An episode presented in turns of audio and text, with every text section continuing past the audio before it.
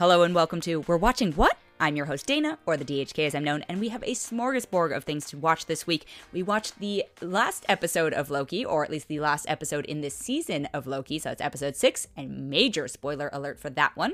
We also watched the original Space Jam film and Space Jam A New Legacy. Spoiler alert for those, plot is less important. And finally, we watched Pig, which is a new film starring Nic Cage, and then be sure to stay tuned after the main discussion as there are a couple of follow up points. And without further ado, here's We're Watching What? We've come to the end, but not the end of Loki. Because major spoiler alert, I guess we're getting a season two. How did we all feel? Like I I have many feelings, but I will defer to you two first. Yeah, I have feelings. Do you want to go first, Max? Or you want me to jump in? Well, Jackie, as the person who enjoyed it the most. How, That's what I was gonna say. Is So Jackie, we go like, you first? consistently Yeah, you go have liked first. it the most. Oh, okay. So I, of course, still enjoyed it, which is shocking because I thought that I would really hate having the villain sort of introduced and revealed in the same episode be obnoxious. Mhm. And I will say that I thought they handled it pretty well, actually. I thought that the actor did a really good job. I, of course, enjoy a monologue, so I was enjoying the whole monologuing thing. Um, I can understand how it would be like too much exposition uh, for some folks. But yeah, I enjoyed it. I don't know how I feel about a season two, but I do like the way that they sort of set it up and like how time travel is going to kind of go and and what Kang we're sort of maybe seeing in different places and why we might see more than one type of Kang or Kang. I'm sorry. Yeah, I don't know. Okay. Rumble of thoughts. Matt.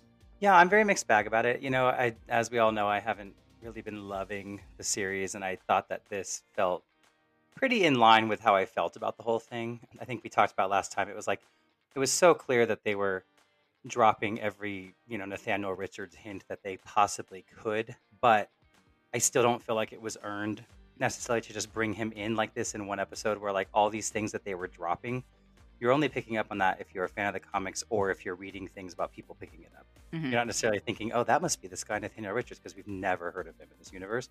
So it still didn't. I didn't think the structure of it felt very like they earned bringing him in, which I think you agreed with Jackie, like saying, you know. Totally. And I thought that the the structure of the episode itself did a pretty okay job introducing him and kind of making it like, okay, I understand who this player is in this universe. I will say, I wasn't loving Jonathan Majors in the role. I wasn't loving his performance really at all, and I was kind of like, oh, I'm kind of bummed by that. But then I was happy that, you know, I guess this is all spoilers but I was happy he died because I was like, okay, well, maybe who, whoever we meet, the, the other variants we're going to meet of this character later on, maybe I'll like them better.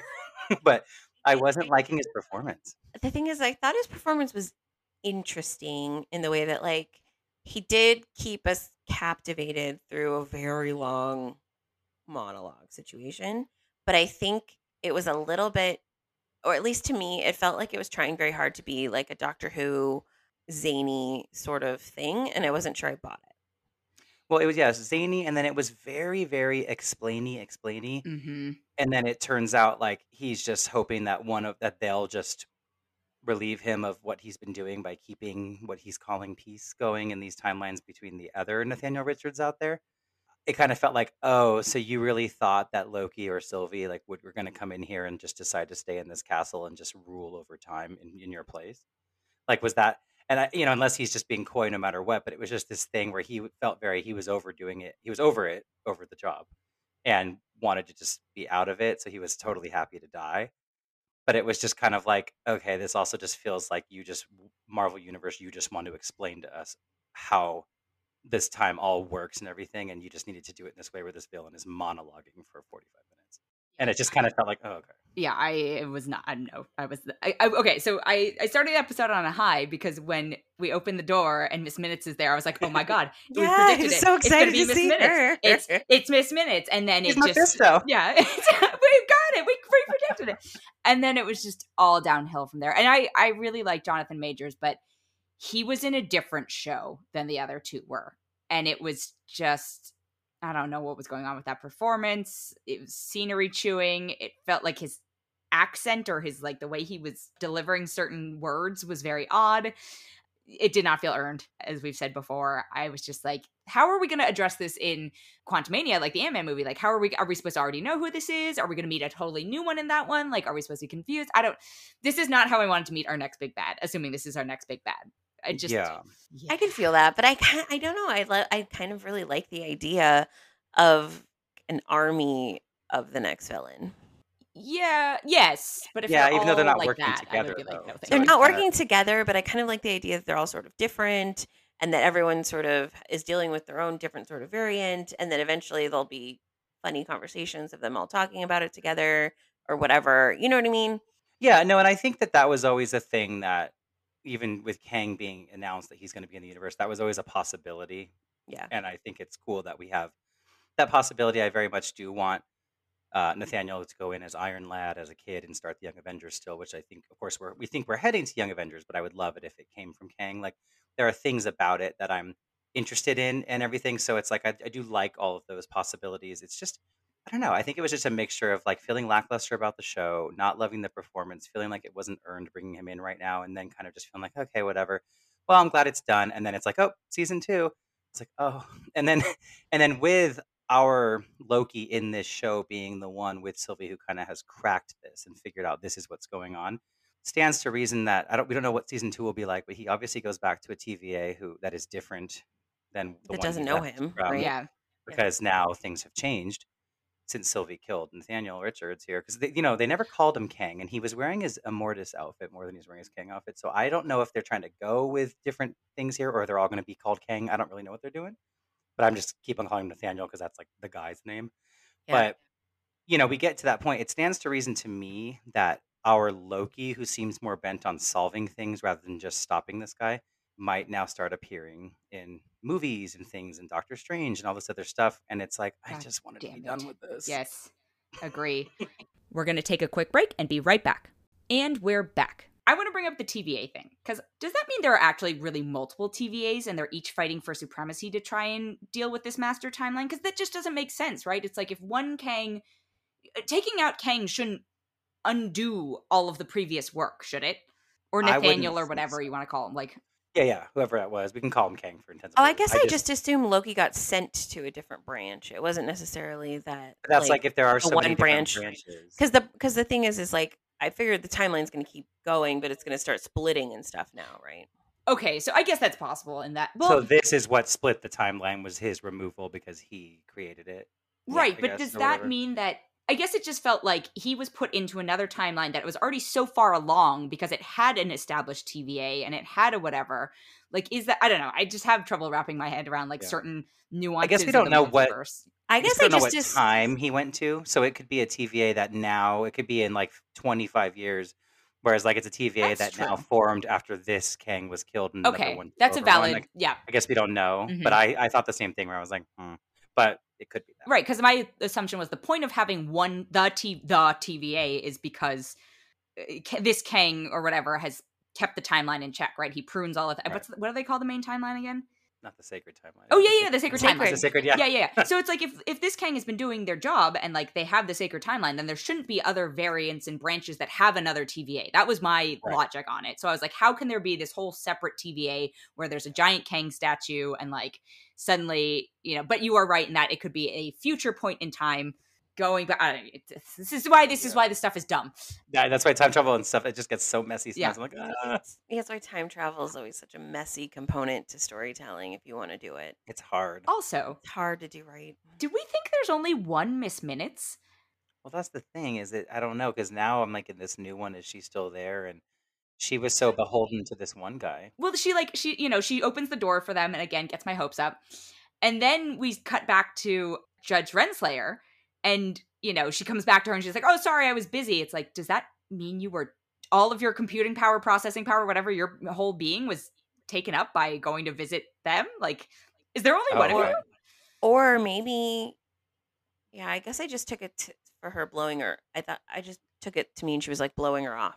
that's that's possible but to me i was like wait is it is it possible that she's just there's just one miss minutes Yeah. maybe again mean, that maybe would- miss minutes I mean, is that would actually be- the one That would be pretty interesting if there was. So Yeah, and I'm I'm curious about with the I I really one thing that I definitely didn't predict correctly was Ravonna's involvement in that. Like she really genuinely seemed to not know anything, and so she's gonna go, go off and kind of go rogue here. And I don't think it's the last we'll see of her, yeah but uh, like maybe she'll go into a whole like Terminatrix type thing, which is a whole other persona of hers. I think I think that was her, but yeah, it's weird. Like she she just I thought she was gonna be in the know, you know. So it's like considering it's like you brought her in, which is such a direct correlation to a Kang um, in the comics was one of the big clues, right? And it's like, oh, but Mhm. actually, she's not really working with him as far as she knows.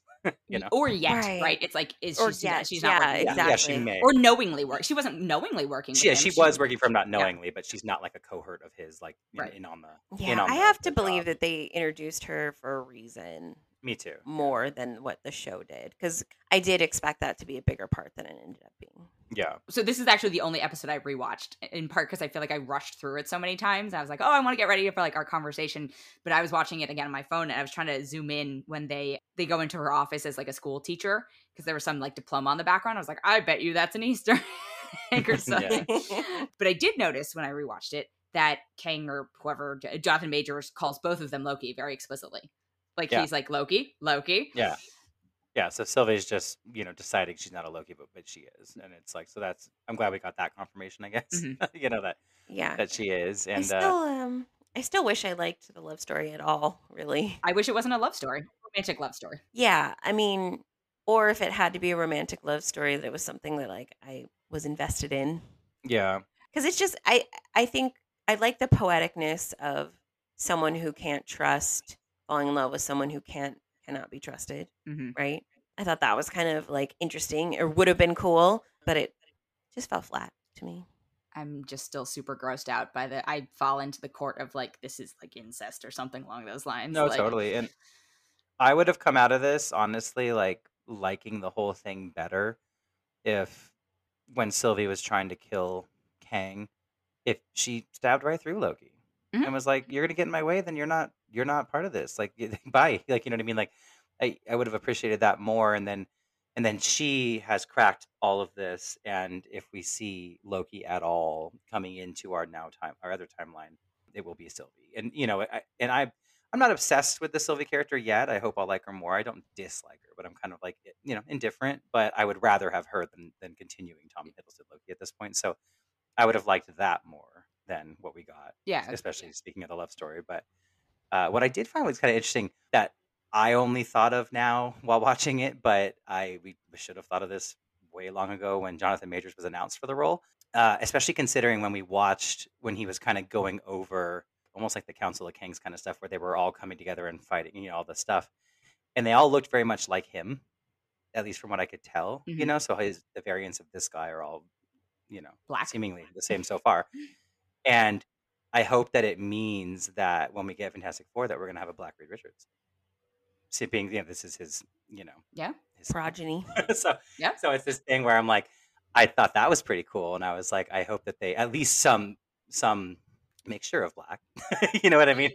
if nothing else, but like, I think that that would be really, uh, I think that's really cool because you know, whenever they've tried to go in and diversify that cast at all, it's like they always stay away from the main guy being anything but white. So could be interesting. I had the same thought, but I was also thinking, okay, well, we've seen Loki variants, right? And we saw there's a black Loki variant. We saw whatever, so there could absolutely they could they they've built themselves like a an out if they need to. They did, but it'll be a very telling out to take. Mhm. You know what I mean? At this point, where it feels kind of like do the right thing, you know? Yeah, yeah. you know what I mean? But yeah, I mean, I hope that team is diversified across the board. Eh, But overall, I thought it was interesting. And at the beginning, there in the opening, you know, with all the voiceovers and stuff, there was a ship that flew by really fast, and I did see people were talking about this on the internet too, and I was like, huh, because it was a ship, and I was like, is that a Fantastic Four? Like little, like little thing, because it was like it was when Neil Armstrong was saying like "Step for Mankind," and um, it showed this like ship go really fast, but it also could have been like an Avengers ship or something else. But it, it would definitely. Oh, I assumed I again I didn't pay super close, but I was like, I assume it's like a Guardians thing or something. Yeah, it could be that too. Yeah. But I was like hoping because you know everyone knows the Fantastic Four origins and the space and stuff like that, and I was like hoping it was them. But Which I mean, just it- a little fun little egg. But either way, it was cool to see like whoever it was. I it was cool to see something. At this point that we got the big bad in Loki on a Disney Plus show means anything is possible to me. Like we're in a multiverse somewhere, like that, you know, that they're like, Well, all we've right, talked about we've talked about that a lot. Where it's like, what is this going to look like in, let's say, like you said, Ant Man or whatever it is? If we're correct that Kang is going to be this this phase and however many phases, big bad kind of Thanos style in a way. Uh, if that's definitely what they're doing with the character, it's interesting to see how much this show will matter to your understanding if you didn't watch it. You know, Mhm. whereas like right now, where they're sending Wanda and Doctor Strange, they still can go back and kind of like, you know, you should have watched WandaVision, I'm sure, to really care about where she's at in that part, but uh, in her journey. But like at that point, they still can also just kind of give you a Cliff Notes version of what happened and why she's now a public enemy number one. Mhm.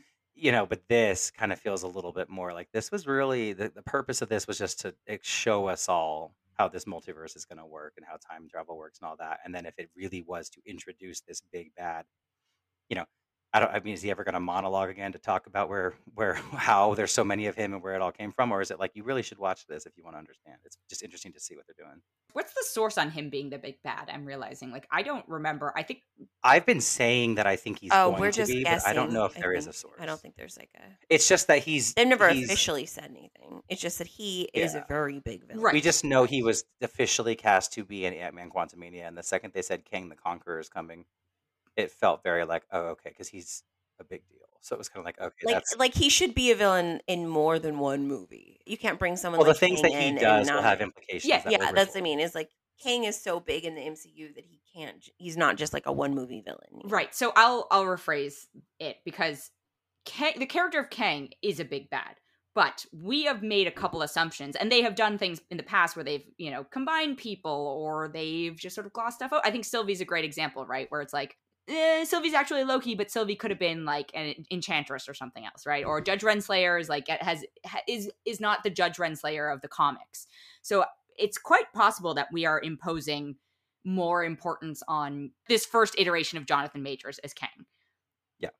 I mean, we're we're imposing a lot on Kang's involvement Yeah, in general. yeah. You know what I mean? So, uh, totally agree. Like, so that's why I was like, you know, like if it turns out that this is what we're suspecting, you know, it's interesting to see how much you will have benefited from watching this versus what the movies will tell you Right. how they'll handle it. You know, but yeah, we could be wrong. There's so many villains that are like bigger than others and in a way that like they could they could make i mean scarlet witch could be an entire big bad for the entirety of two phases if we Oh, wanted God. like you know like with the stuff she's capable of but also like so it's like kang and the way that kang has been in the comics the stuff that he will do will have should have ripple effects and im- implications across multiple mcu projects usually but if they chose not to go that route they don't have to you know Yeah, they don't just- have to yeah. do anything. I mean, we saw It's not just- that it's MCU, but we saw what Fantastic Four two did to Galactus, which was a travesty. Oh So- yes, I mean no, I so remember that. And? Galactus Yeah. is a name as a mild comic. he- yeah, you're I like, knew oh. who Galactus was, and I the was like, devourer of worlds, and he's just like a, a storm cloud. yeah, So you know, I mean, I don't. MCU hasn't done anything that offensive yet, I don't think, but you know, they could. I can't, I can't remember. Oh, maybe it was like I saw some joke about like giving Owen Wilson's character a, a surfboard instead of a jet ski and making him a oh, Silver like Surfer. being the surfer. Yeah, and I was like, mm, no. Oh, don't do it, please no. I mean, I like I like Owen Wilson fine, but please no. That was that was actually the thing that surprised me most about the fact that we're getting a season two. I was like, I don't know. Owen Wilson isn't like the biggest movie star anymore, but I was surprised that he. And I'm I'm making an assumption that he will be in season two, and that like Gugu Mbatha-Raw will be in season two. But I was like, these are people who are in movies commitment. usually. Yeah. good for them for Signing agreeing. Yeah, exa- Yeah. well, not only that, just like the commitment, right? Like, Yeah.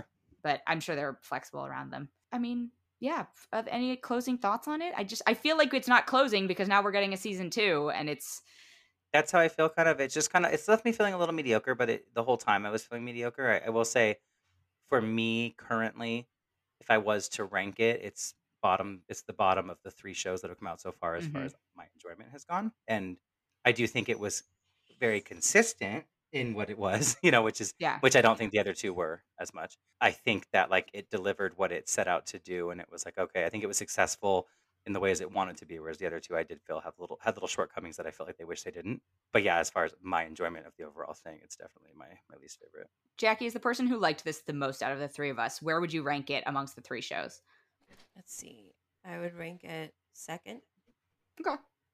I'm assuming Wanda's first. WandaVision, it, and then Winter Soldier. Okay. Well, I guess we'll yeah, just have to interesting. revisit again. How would you rank it, Anna? It's it's tough. It's hard. I, it's tied with Winter Soldier for me. Yeah. I think its overall importance is probably going to be more, but that doesn't I, that that almost makes me like it less because I feel like it wasn't as enjoyable an experience for something that I like need to be invested in in order to Yeah, possibly understand or enjoy the rest of the however many years of you know movies we're gonna and, and shows we're gonna get. Whereas like at least Falcon Winter Soldier was like, we're doing this thing, we're setting it up, we did the thing. Could have been a Yeah. movie instead, but it accomplished its mission. Yeah, no, I feel that. And I think it's interesting because when I look at it all, like while watching, I was most excited for WandaVision episodes because it was like it was exciting because it was different and it was like, oh, Yeah. what's going to happen? Where are they going with this? Um, and it was really interesting and uh, nice to see them give so much more weight to Wanda and stuff. But as a complete show, I like the concept of that show the best of the three, but I think I like Falcon Winter Soldier better than it as a full show, as far as the success of what it set out to do. Yes, I think the reason actually I may rank it at the bottom is I feel like Wanda is just spectacular and it gave us so much more information about Wanda as a character, right? And then even Falcon Winter Soldier gave us more information about these characters. There was character development. They went on arcs. Loki stayed pretty much Loki the whole time and because we'd already seen Loki go on a character arc, right? We'd already seen Loki Yeah. like quasi reconcile or like try and help out against Thanos. This Loki didn't go anywhere. Yes, Sylvie. This is why I'm like okay with Sylvie and I'm interested in that. And I'm like, I hope we lean on that for season two. Sylvie has Sylvie is not somebody whose growth pattern we've seen, even though she's still a Loki as well. But like Tom Hiddleston Loki, go away. Yeah, I'm just I'm just I'm overseeing him, and so yeah, I agree. But you know, we'll see. Maybe Sue can pull it out. I mean, this universe continues to surprise me now with like what's happening, and it's like my girl Echo coming in, and now learning Yelena and everything is going to be in it. Like I'm on gear on track here to be liking Hawkeye the most out of all these things, and it's like I you know like, and I yeah. never in a million years would have imagined I would want to watch that show. I was going to watch it. And but- honestly, I think I think you know you can't get a really true understanding of how much I don't know how important a show end up, ends up being to you until you're a little bit further out from it than we are with any of these shows, to be honest. Because for me, like rewatchability is kind of like my highest barometer Mhm. for how much I actually enjoy something slash need it in my life Yeah, because I'm a rewatcher. So if I like it, I'll rewatch it, right? Maybe all of them will be rewatched regularly. Maybe none of them will be. It'll be interesting to see, like in the long term, Yeah. how it like affects me in that way. I think for me, like immediate enjoyment value is actually really important because I find myself rewatching a lot of them less. Like it mm-hmm. takes a lot for me to rewatch one. So the fact that I like, I want to enjoy it that first time through and feel fresh. And if this did not scratch that itch for me, but but again, t- I'm glad you enjoyed it. Like, and I, I, you know, it's not a No, I'm Oh, just talking in general. show. I'm not. e- Yeah. I wasn't even talking about Loki specifically. I was just saying in general. Yeah, fair. yeah. But I've heard I've heard a lot a lot of people who have really liked it. A lot of people in my circle that I talk to don't really like it that much, but I hear of a lot of people liking it quite a bit, and so I'm always happy that like it, it works for somebody. You know what I mean? Because as long as it's working for somebody and and people that are, it's helping people get even more into this universe. I'm like, okay, great. You know, like not everything's gonna be for me, Yeah. but you know. Well, speaking of things that I'll say weren't for me, that work for everyone. Space Jam: A New Legacy. So, we, so we watched both Space Jam and Space Jam: A New Legacy. Yeah, we did. Yeah, we did. What? Oh, We did. We, we sure did. okay. I'm hoping that was only at Space Jam: A New Legacy because Space Jam is one of my favorite films. Oh yeah, no, Space Jam. I, I still was pleasantly pleasantly uh, surprised. Not not surprised. I mean, I'd seen it in the in somewhat recent years, but I don't watch it all that often, and I still find it funny and ridiculous. and Actually, I should take things back because, like, in terms of rewatchability, Space Jam is a movie I will watch anytime it's on television. Like, I love Space Jam. It's just one of those ones where I'm like, mm, I it's on don't. TV. I, I don't have a love for it. I, I don't. I enjoyed myself well enough watching it, but it's nothing I'm that into. I guess I don't know why. Yeah, Space Jam's a film. Like I was a kid, and I I had a Space Jam birthday party, of course, and it, it like I I told Jackie this over the weekend, but it, it tricked me into thinking that I could be like a, a basketball like sports fan because I got really obsessed with Michael Jordan around the time Sure. Space Jam was happening. And I started like getting like sports cards. I had this like Michael Jordan card that was in like this protector that I was like really proud to have, and I had like a jersey and everything and all this stuff. And I just like, but I you couldn't tell you I don't know if I ever watched a real game, but I was just like, it made me obsessed with the celebrity of Michael Jordan, and Mhm. I loved Space Jam as a kid. So it was just like, oh, this is great. It faded because I'm like, okay, I'm not, I'm just not that person. but but it had the power to trick me into it, and it was like, all right. And I I still find it nostalgic and very enjoyable. So this is actually a, an important point I want to discuss. So I didn't actually, I think, develop a weird love for Space Jam until much later, because I, I mean, I liked it as a kid; it was fine, whatever. But Yeah. knowing more about it made me appreciate it more. Because uh, one, you know, coming from an animation background, just thinking about like the technological achievement of that film is very impressive. Uh, and two, just knowing more about who Michael Jordan is, because like I, I feel like we all grew up in a like you had to know who Michael Jordan was. That's you Yeah. just knew who Michael Jordan 100%. was, but it didn't mean I, didn't- I didn't feel like I was a fan. we were in my house, Chicago Bulls. Well, my parents were my dad's from Chicago. Ah. So when the Chicago Bulls were doing very well, Ah. everyone in my household watched the games. That was a good time to be a Chicago, but uh, like objectively appreciated him, but wasn't like yeah Michael Jordan. Actually, watching The Last Dance in this last year has made me be like holy shit, like they Right? were, they were good. Yeah. However, LeBron, really not a fan of. Just not No. a fan. Yeah, that was weird. I No, the charm was lost. And you know, one thing that's funny, we were talking about like watching the first one, is I felt like if you look at it and you look at the moment in time, I felt like, you know, Michael's playing himself, which LeBron did too. Mhm. Obviously, a partially fictionalized version of himself with like wife and kids and all this different stuff. Mhm. But I like that the movie also was like he was in on the joke, like it was poking fun at the career choices he had made, Mhm. even sports wise. And I like that that like it felt like this kind of meta thing where it was funny and he got it and he under he knows it was a joke that he tried playing baseball or tried doing you know like Yeah. whatever and i felt like not that the same thing had to happen here but that that type of charm and humor was what i felt was largely just lacking from this new film aside from all the bad things about the script and the story and everything about it but yeah, so the whole movie. Um, Besides the rest of the Beside movie, the but it could have had film. charm still yeah, yeah. So, yeah. so this was my thought on it. I want to hear what you two think. So, I feel like the first Space Jam film wrote for Michael Jordan's limitations. Mm-hmm. They were like, "You are not an actor." And in fact, this new Space Jam has a line about that that athletes trying to be actors is a bad idea. And I'm like, yes, Yeah. and it's not funny. You were correct. hmm so if they wrote towards his limitations like he was pretty deadpan he's in on the joke. I feel like lebron was like i want to act and was like i want to show that i'm a family man i want to do all these things i would you know and they were like okay lebron and then he is, is he's not an actor. Yeah. no, you're right it felt like an agenda. Yeah. Like there was an agenda for him. It's so funny because he's in trainwreck which i absolutely love. Like it's i such a good that movie film. and i think Oh, when he's, it's I think so, he's so funny good in in that movie. And so I was kind of bummed because I thought he was pretty funny in that Yeah. movie. And so he, it had an opportunity to at least be funny.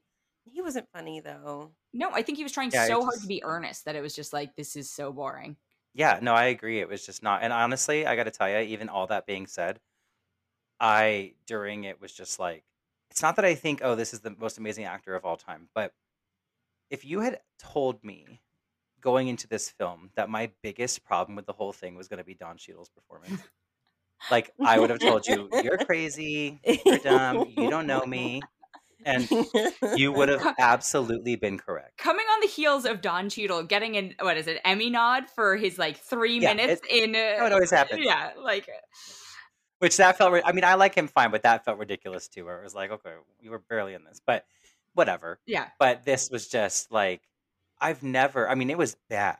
It was just really bad. It was badly written, but like I couldn't buy anything he was saying ever. And again, like preface, It's I like so this terrible. guy, you know. Yeah. But it was just bad.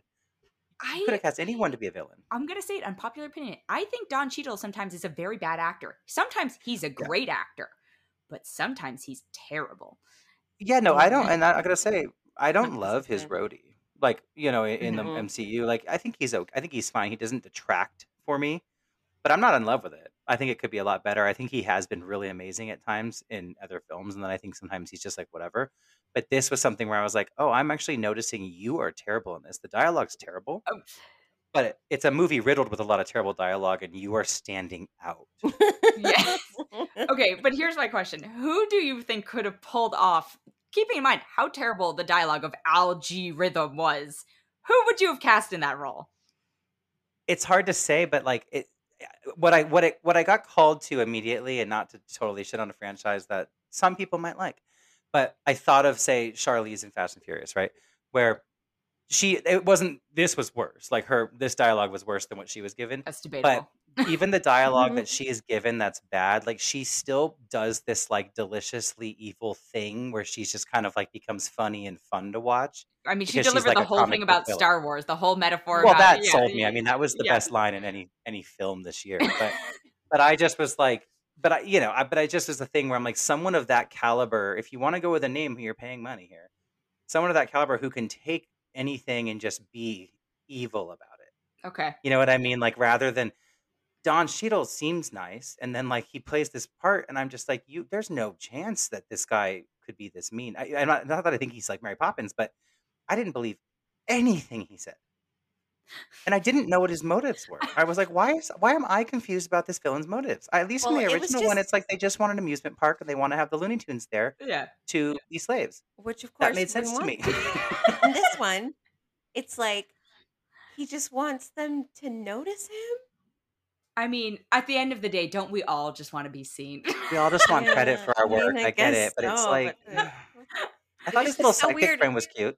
Uh, so out of place though. Like so I was just so confused because like he had brought everyone into the game or whatever, yeah. and and then everyone was like, "Oh no, if they don't win, we won't be able to leave." And I was like, "But he's got you, so he's already got you, so he's already won.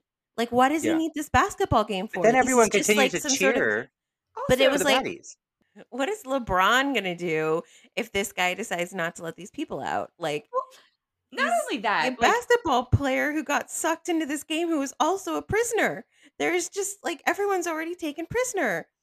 this is my other big thing. I was like, the actual villain and moral of the story is like the spyware and every you know everything is listening like everything is always listening and yet they gloss over that and i'm like that's actually the problem like what you know we should no okay we don't want to talk about that all right i guess we'll just say like being seen that's the issue Oh, totally. But also like when he when he's unveiling like what the stakes are of this game, which nobody audience, seems to object to like, yeah no one cares, and the entire audience just continues to cheer for the bad guys. Yeah.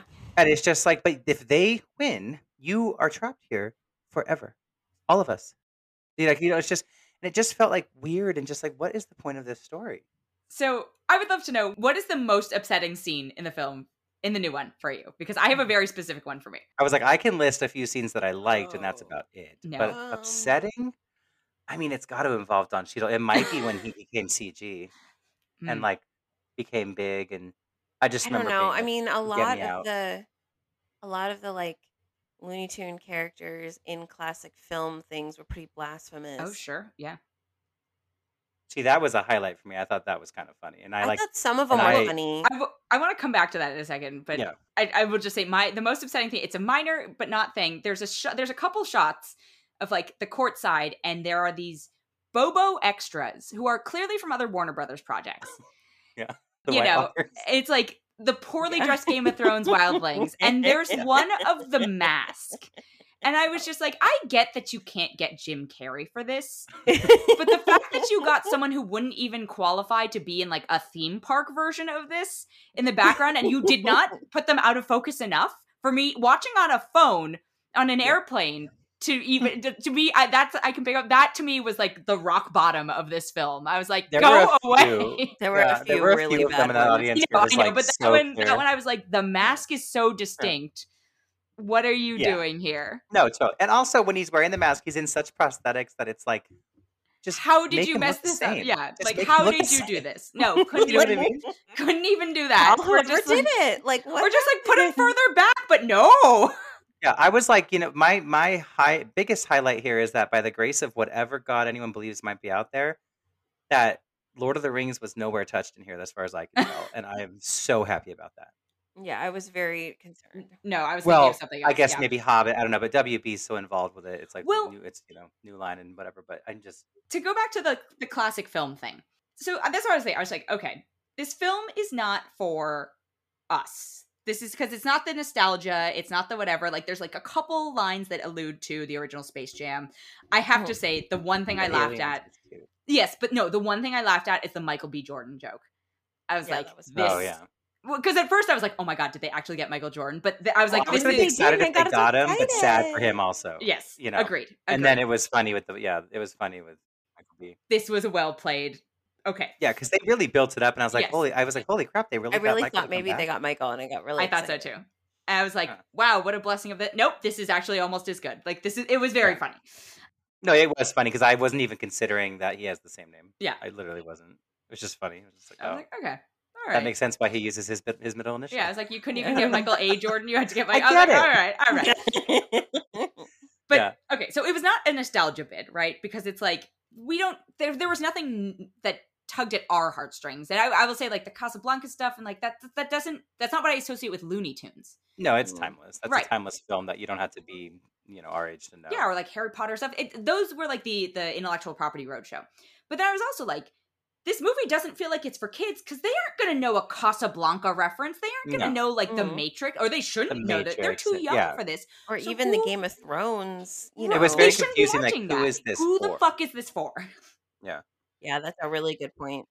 No, I agreed with that, and I, I will say I was laughing at that sequence more than the rest of the film, and I, I really did laugh hard when Foghorn Leghorn was Yes, on that dragon. I was, I I don't know, That was, I the one that I was thought not was the expected funniest. to me. Yeah, I did not expect it, and I laughed really hard at that. But I liked that, and I liked the scene with Bugs and Marvin the Martian toward the beginning. I thought that was really funny and charming. Like that was I, that was that's classic the stuff I like. Yeah. Mhm. Yeah, that felt classic Looney Tunes. It was one of the very few moments I felt really kind of like, okay, this worked and felt classic in the way that Looney Tunes Sure. do feel, but also that the original felt. Yes, but but that notice how that had nothing to do with No. anything else. Zero. Yeah, it's so I I was thinking about it. I was like, all right, I said this in my review, but I was like, something that does the sort of IP roadshow well is the Lego movie. Um, Mhm. because I went back and I watched the Lego movie on the plane after, and I was like, oh, this is actually like really good. It's funny. It has a story that's independent of this. It just happens to incorporate these other characters. If you know them, great. If not, like, there's plenty of things for other people. But the fact that they literally went to the WV verse and go through all these worlds, I was like, this just feels so gross and icky and like trying to sell me something. I don't know why, but like merch. Yeah. Well, now that you said that, it feels like this was probably written in response to the success of the Lego movie. It was probably like they were trying to like, Uh, yeah, like, oh, yeah, you're right. bring back Space Jam, and then let's like just like let's fuse it with that idea in a way that doesn't work really well at all. Yeah, well, because the Uh, Lego the Lego Movie too, I did not rewatch because that it, it was almost the same in terms of like they because the Lego Movie original one definitely had properties from like they had Star Wars and they had Marvel and they had like all these other pop culture things, and then clearly for the second movie they didn't want to negotiate those, so they only used WB stuff, and it's like Mm. you can feel you you can just feel it like the jokes Yeah. are not as good because Yeah. it it limits itself, and this is what. This this This is is what what we this is what we got. Bobo the mask in the back, not far enough Yeah, in the that, background that's exactly what we were given. Like- and shitty Iron Giant high fiving King Kong. And I was like, Ugh. Mm. how dare you? I found it interesting. I saw, I randomly stumbled across an interview where I kind of went down this rabbit hole of like, oh, holy crap. I didn't notice this at all until before the movie, but seeing the interview. Did you see this Lola Bunny controversy? Yeah. So, like, I don't know. Zendaya was responding to it in an interview, but like, people were really mad that they desexualized her in this movie by by way of giving her clothing that wasn't too small and also got rid of her breasts. And she was like, why are people mad that this bunny rabbit doesn't have boobs? I People knew there was a controversy. I didn't know Because what they it thought was. it was going too far, you know, blah blah. And it was like, no, it was just dumb that they ever gave her boobs. Yeah, they were trying to make her into this like Jessica Rabbit Right. type persona, and like she was very like, "Don't ever call me duh," like you know, she's being very like, and I liked her in the first one, but she's just being very like sexy all Yeah. the time, the way she's talking and stuff. That's what they're going for. So they went away from that, and they're like, "Let's also get rid of her breasts." I thoroughly enjoyed this. rabbit. I thought she was great in this. Like this, that was the too. one improvement for the tunes. I was like, oh, yeah. And the interview made it stand out for me more, where I was like, "I'm happy that they did that, and Mhm. that you know, I, I really liked Zendaya a lot. So I was just, I liked that, and I wish that it was better for her. And and again, this begs the question: Who is this for? Because kids shouldn't be sexualizing Looney Tunes. You know, it's like No, It's- that's what I mean. It's just you know, like ew. What, who This- and who the is the gross person who's the- like mad it's- that Lola's it's the not furry? Oh, community. leave You know about it's the it. furry like there's or It's then, the not, not furry. necessarily the furry community because I don't know what the division is between Well- like True. cartoonified and but either way, you know there's like a, a weird subsect of the internet somewhere who Well, yes, but they were But- loud yeah. enough that Zendaya saw it or whatever. So I feel like Yeah, I was asked be- about it in an interview. I think it has Oh. to be more like toxic masculinity dudes who are just like mad about anything that changes it. I think it's toxic masculine dudes who are trying to look for a story. You know, as Yeah. opposed to like I think it's a small subset that's being amplified because they're like, oh, here's a controversial story we can make about something Mhm. that shouldn't be controversial at all. I hope that's the truth because I was like, if there's really that many people who are squawking about this, I'm like, you all, you are disgusting. Oh, I'm like, are there really that many people that saw this and subjected well, themselves? to totally, this? but Like- but I guess that, but I guess it was the controversy was in the trailer. yeah, yeah, no, I, I, yeah, I thought the trailers looked horrifying as well, so I was hardly paying attention to what body parts who had Yes. what here. I just was like, okay, but you know, it. I guess that that happened from the trailers, and I was Right. just astonished to learn about it. I highly recommend you look up. Uh, there's a clip of Sir Charles Barkley being asked about this film. Uh, it Mhm. was like a couple of weeks ago. It is the funniest, like just the funniest reaction. Yeah, so I- so I guess glowing recommendation for all of us. We should all go. right- Everyone should run out and watch Space Jam 2 and new Space Jam. Hundred percent. I Uh, think yeah. if you're in the mood, well, I think if you're in the mood to watch Space Jam, the good news is you can just go to HBO Max and then watch the first one instead. yes, that was my that was like my to go- recommendation. So It's not like you have to go hunting for. it. right. So my follow up question is, but rewatching Space Jam for the two of you, it held up enough. I felt it was worth it. I I could see myself rewatching it again sometime in the near future. Like Excellent. not like tomorrow, but it'll. It's uh, there, and I enjoyed it. It's a fun movie. Jackie, I mean, I can't in good conscience recommend it to you, but if you do want to watch it, there's no one stopping you, and you don't have to pay. are you talking about the new one or the old one? the new one? Okay, but, but First and the no, I old think we all agree no on the new one. But if Okay, the old okay. one, yeah, Oh yeah, watch the old one. Totally have fun. yeah, okay, good. I just well, because I, I was like, wasn't- "Ooh, she's harsh." yeah, I was like, wow. Uh, all right. I also didn't think, I mean, I know we realize- s- we said it all, but I think for the most part too, in that older one, like not like it's it's not like it's ancient, it's the '90s, but the animation, the way they kind of did it, and they, you know, they you could tell they had upped the animation game as far well, not necessarily the animation, but the style of the characters Mhm. and how they kind of made them almost look 3D ish, even Yeah. though they were 2D. In that one from the '90s, and I was like, gotta say, they look great still. yes, Like that's why really it's good. such an impressive film. I'm like, this holds up. I do think I think there's some like 3D work done. eh, Anyway, but it's also like Bill Murray and just oh, such a such a good. yeah, it's charming and it's fun to have the other basketball players, and you know, we were talking about Muggsy Bogues and all these other. yeah. It was I mean, just if fun you- to have them all. If you watch The Last Dance and you want to see some of them in a charming film, you know, watch this one. It, it Yes. you a little. I will I will backtrack one moment. I will give a little bit of credit where credit is due. Oh, I did like the Lola Bunny Wonder Woman sequence. Like that was That very good. cool. Mm-hmm, mm-hmm. I did appreciate that they included a couple of the WNBA players in this. I was just gonna say that. that was the really only other improvement that I was like, okay. What I really didn't appreciate is that one of them was a spider. like I was just every time I was like, I can't even look at this with that butt bouncing around and stuff. Really hated that, but I appreciated that they had two WNBA stars in it. I was very sad, and I assume it's because they would not have been willing to be in the same room or whatever, or you know, that Steph Curry wasn't in it. Because I was like Klay Thompson was, I was like, oh, and he also is also looks like a living cartoon. So I was like, this makes sense. Yeah, But I don't think that LeBron would have allowed for. Also, did you look at the producers list? It's insane. no. There are, oh my god, Ryan Coogler. Oh yeah, I saw his name. I was think like, are you Justin sir? Lin. Hold on, Another. What are you doing, sir? Uh, because I A was lot of like, what are you thinking? Well, I guess I don't know. Yes, agreed. What are you thinking? But it's also kind of like I I get maybe they thought they were doing a good thing in updating. Yeah, it's like I get the idea. You hear the idea of like, oh, we're gonna do a new Space Jam, or we're gonna have it starring LeBron or whatever who's popular. I get the idea of like, oh, that could be cool because everyone likes Space Jam. yeah, You know, like or a lot of people do. So I get the idea of getting behind it, but but then like, why weren't you more involved? Like, what did you do? Why'd you let this happen? right. There are That's what I don't 17 producers on this film. That should tell you a lot about how. Almost as many, almost as many production companies that are on Pig. on- yes, Jack- yeah. Justin Lin is listed as an executive oh producer. Oh my god, we're sitting there watching Pig, and I was like, oh my god, I think there's six production companies. Then we counted Oh. them when it goes through again, and we are like, No, oh my god, there's about- seven.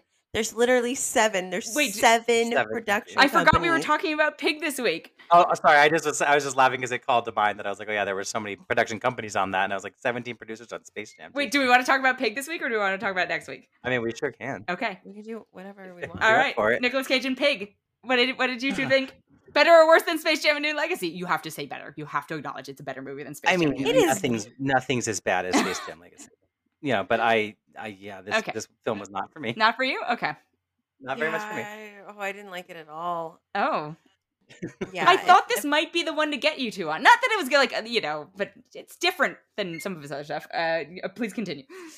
It didn't feel self-aware at all to me. It felt very like trying to make a lot of seriousness out of a situation that was like, what? But he and like we're treating this like truffle back. trade, like. The, uh, well, I understand his seriousness of wanting the pig back. I didn't understand anyone else's seriousness in the movie. It's like yeah, so truffle basically, trade and this there's like underground weird black market truffle, and- and then the waiters meet in an abandoned buildings to fight each other for dominance. Like, what the fuck is happening in this movie? And just everyone talks to us all moody, these like moody little monologues and stuff. And I was like, what is so serious about this? Like, just tell this man where his pig is or don't.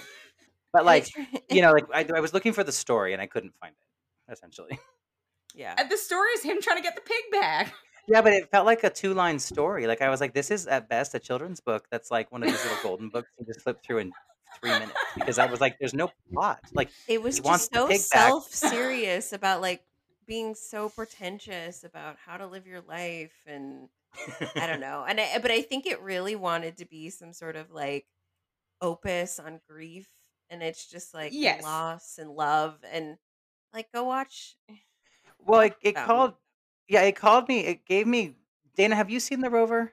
Mm-mm. I know Jackie has not yet, and we've talked about it before, but it's a movie that I do, I really quite like. But uh, I forget what is his name, the director of Animal Kingdom. It's A twenty four, and they did it years ago, and it was it gave me callbacks to that in a way. Uh, that's Guy Pearce and Robert Pattinson, but it whereas this kind of like this mission that you're kind of like, okay, like what, what you know, what do you want this so bad for? You know, which again, I get. I'm an animal person, and was like, I absolutely want him to get this pig back because it's so sad.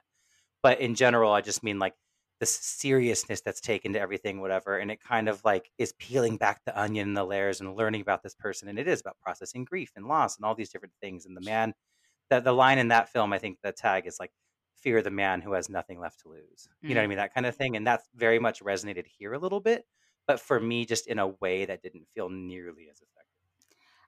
So I think by the end, I was like, oh, it might actually be the other guy's story. Like if you look at it that It way, was. it makes a little more sense. But then you spend most of your screen Oh, time it with Nick definitely Cage. was. And I was like, oh.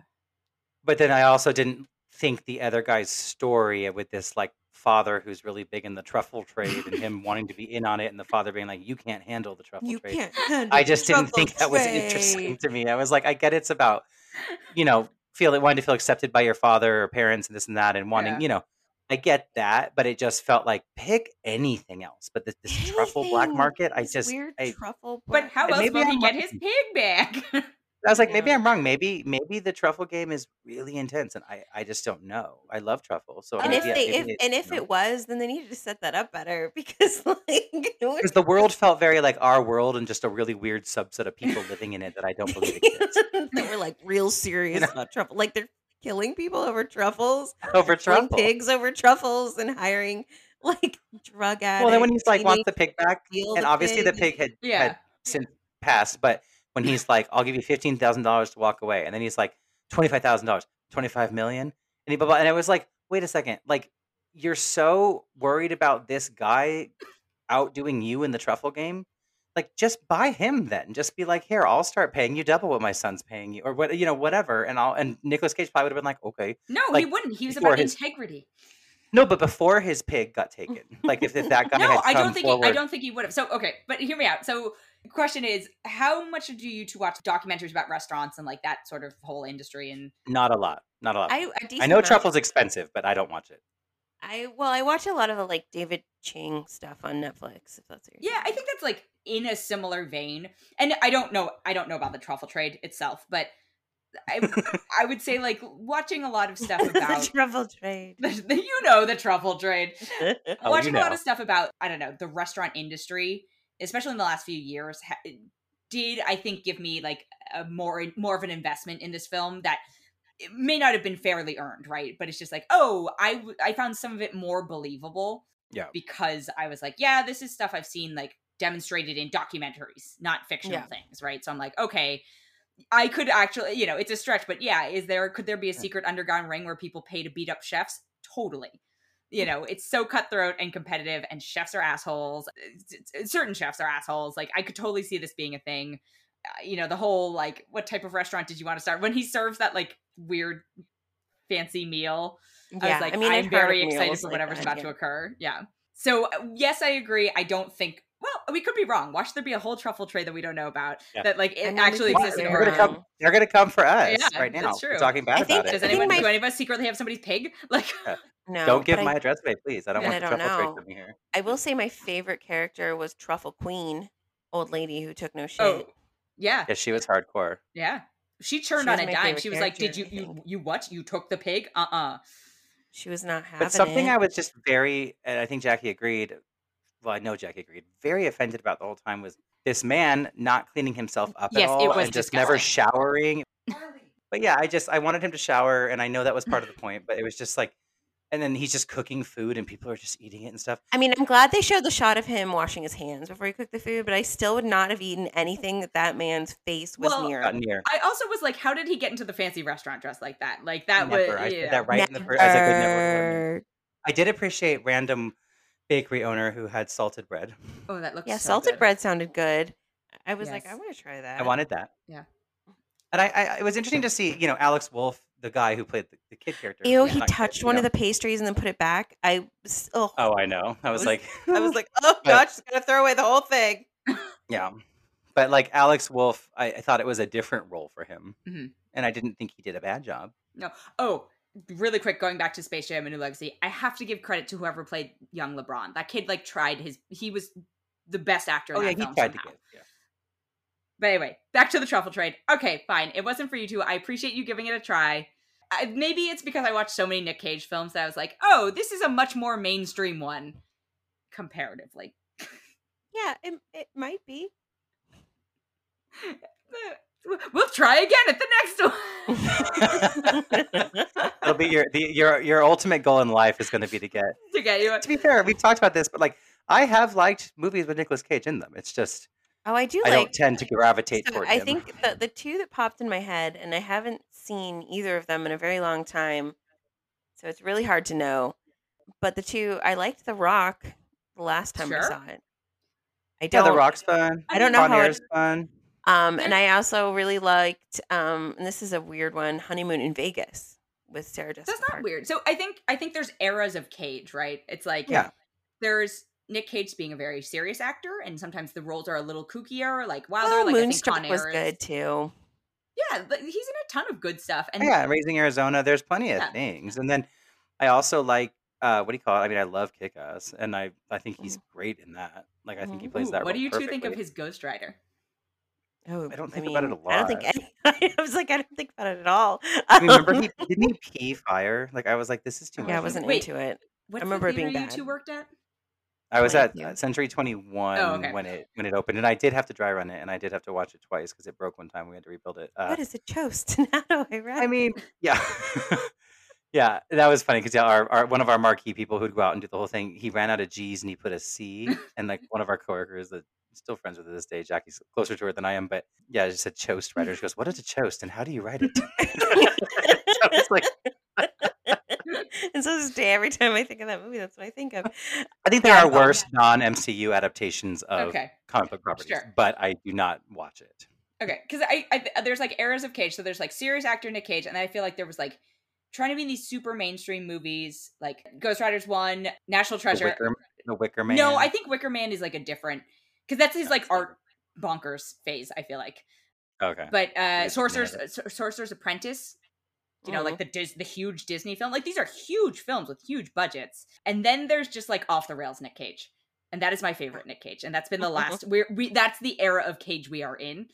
Yeah, that's why I turn away from Cage lately. Is it's just like I, I feel like everything he does is so like what the hell is this choice? But I guess it's just because he wants to. I don't know. I think so. Well, one probably major debt. Two, yeah, I think just because he wants to, and those are my favorite ones to watch because they make no sense whatsoever, and I love all of them because they they're just it's it's its own genre of film, right? It's not like it's not. its And you know, thing. Dana, I will continue to support you on your journey. Thank you. And uh, Thank you for I your- will I will uh, be over here. so let me know when you're back. I, you know, have I hope you continue to have so much fun with it. I, I thank you, thank you. I've I can't. God, I've watched like three or four Nick Cage films this year that are like because that's how he's prolific in his yeah. willingness to be in anything. he's one of those actors who he's been perfectly decent in Oh, certain roles. and then he's adaptation. been- He was. yeah. Well, at then- Meryl Streep. Yeah, you're got to give him credit for. but like he's been like really fine in certain roles. He's been good in certain roles. He's been terrible in other roles, whatever. But he's one of those actors who's kind of become like a parody of himself in a mm-hmm. way where it's like this this uh, kind of Keanu Reeves in a similar way where Mhm. people always always mm-hmm. kind of talked about him being such a bad actor, all this whatever, and then but he's a really nice guy in real life, and then sometimes there's roles where people actually like him in them, and then now he's like kind of this thing. and A lot of people love him. I mean, I love But- Keanu Reeves. Oh no, totally. I don't. I don't have anything bad about it. I just mean like he's not like the greatest, strongest actor of no, all I well, but when you use it But- right, like I would say, like John Wick Yeah. is like a perfect role for him. Yeah, I still quite like him in The Matrix. Even you know, Yeah. even though it could have been he could have been more compelling, but I like him. But I think those are similar, right? They're like they don't. Yeah.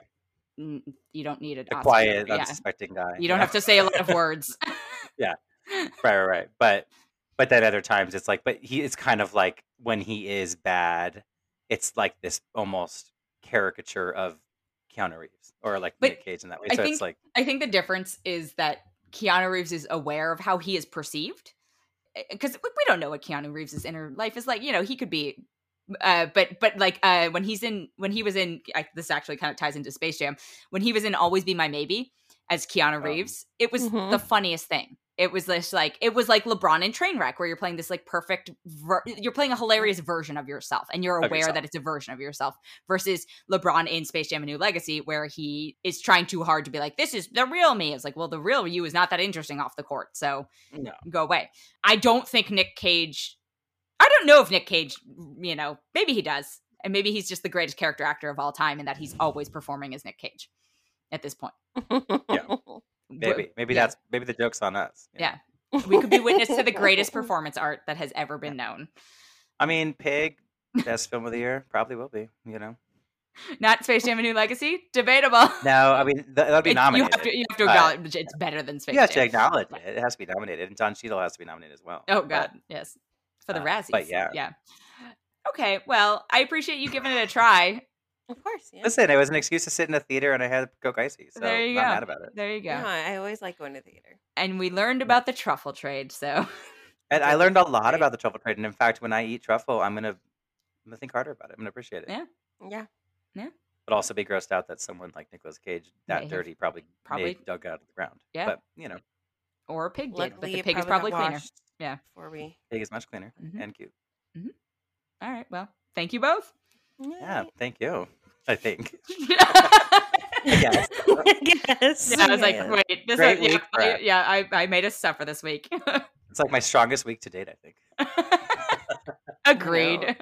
Thank you, as per usual, to Jackie and Matt for joining. And now a couple of quick follow up points. So, yes, Terminatrix is indeed one of Ravonna Renslayer's mantles in the Marvel Universe. She appears in Earth 6311. Uh, Earth 616, I believe, is the timeline that we are normally in, but there's clearly going to be so much to unpack with this multiverse thing. We don't know what's happening. Also, we do now know, apparently, that we will be getting both Ms. Marvel and Hawkeye this year on Disney Plus. So lots to look forward to.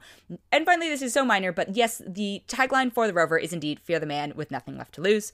That has been it for this episode. Thank you so much for joining. If you enjoyed it, we would love it if you could leave us a rating or a review or even consider subscribing.